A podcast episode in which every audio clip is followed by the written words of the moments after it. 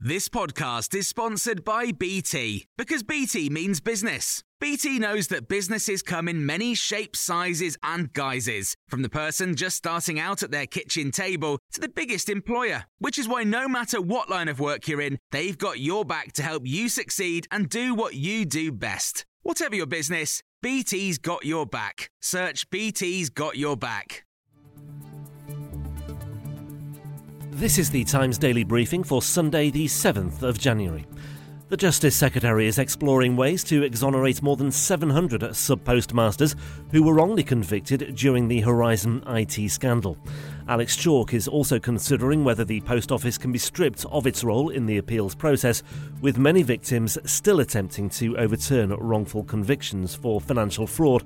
Speaking to Times Radio, the political commentator Terry Stiasny highlighted the complexity of the situation. What Alex Chalk is trying to look at is whether the Crown Prosecution Service could take over those prosecutions. This is because the Post Office operates as an arm's length body, and this is part part of the reason that many of the convictions of sub postmasters haven't yet uh, been quashed. And so he needs to discuss this with Kevin Hollinrake, who's the Minister for Postal Services.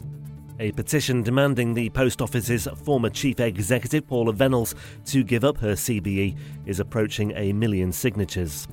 The US Federal Aviation Authority has ordered the temporary worldwide grounding of all Boeing 737 MAX 9 aircraft. It's after an Alaska Airlines plane of the same model was forced into an emergency landing on Friday, with images showing a large gap in the fuselage. The UK's Civil Aviation Authority has confirmed there were no UK registered planes of this type. Anthony Brickhouse is a professor of aerospace safety at the Embry Riddle Aeronautical University in Florida. Speaking to Times Radio, he said people should be reassured by the ongoing investigation by the FAA and Alaska Airlines. They're going to get in there and figure out exactly what happened and make any necessary changes. And I'm sure operators around the world, including in Europe, are keeping a close eye on what uh, comes out of this investigation. Um, and if it turns out to be a systemic problem, um, I could see this aircraft being grounded around the world. The expenses regulator has referred Rishi Sunak's new pensions minister after he used taxpayers' money for political purposes. The breaches by Paul Maynard include producing overtly political material promoting both the Conservative Party and his re election. Since 2010, he has spent £106,000 on printing and related costs alone. The Environment Agency is warning that more properties will be flooded over the next five days amid increased river levels and forecasts of further rain. 1,800 homes and businesses have already been affected. The government has said that flood affected residents can apply for funding for immediate assistance.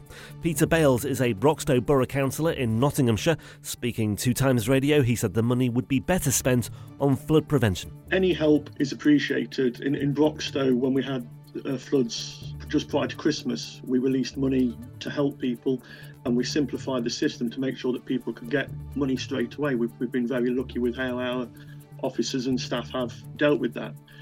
But th- there's never going to be enough money to put people back to where they were before these floods.